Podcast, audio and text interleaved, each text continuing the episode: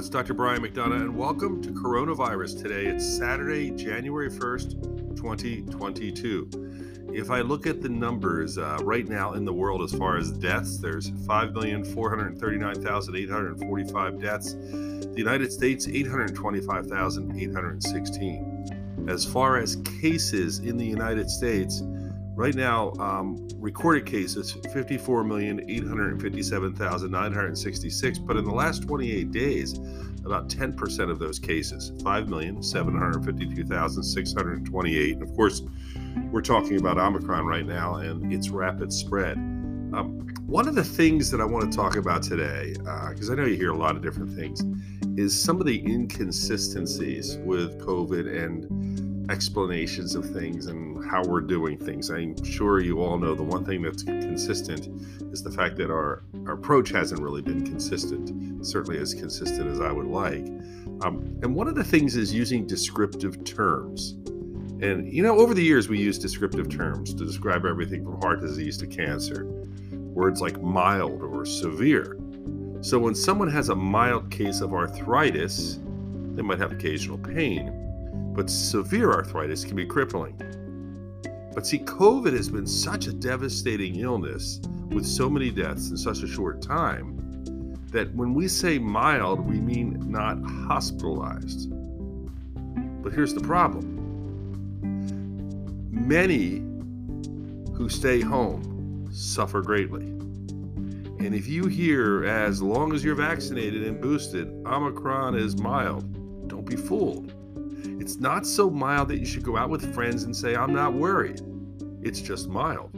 It means you are less likely to be hospitalized compared to the unvaccinated person. Big picture.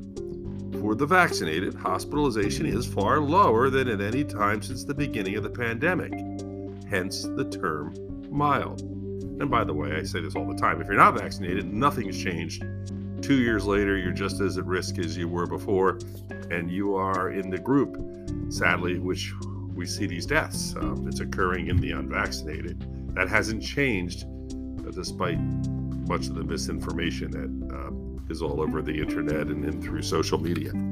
Um, the other thing that I wanted to talk about, which I think is important, is how different people are viewing recommendations differently. I want to talk, for example, professional sports you know, the CDC came out with Omicron and, and they realized that Omicron, if you're vaccinated, isn't killing as many people, which is good. Not as many people being hospitalized, which is good. So they were saying that if you get a positive test for COVID and your symptoms have gone away, like they've been mild and you're not symptomatic after five days, you can actually wear a mask for the next five days and go out in public. The theory being if you're wearing a mask, you're not spewing virus all over everyone uh, if you're contaminated.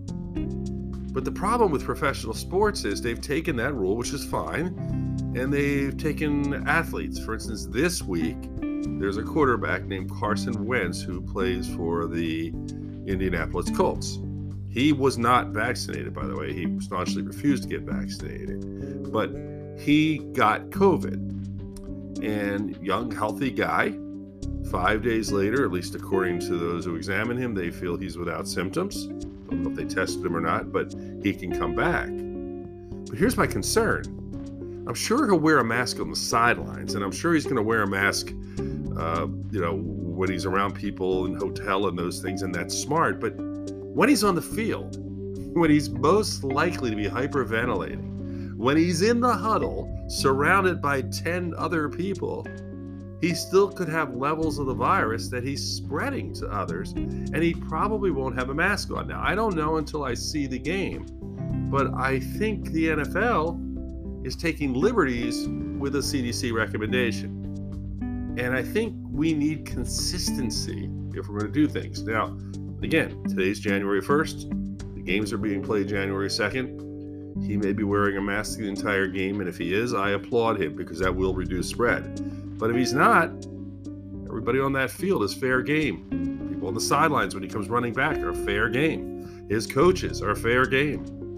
It's an issue, something that should be looked at. Bottom line, I'll be here with the podcast, sadly, in another year. We'll keep going as long as we need to, but wash your hands.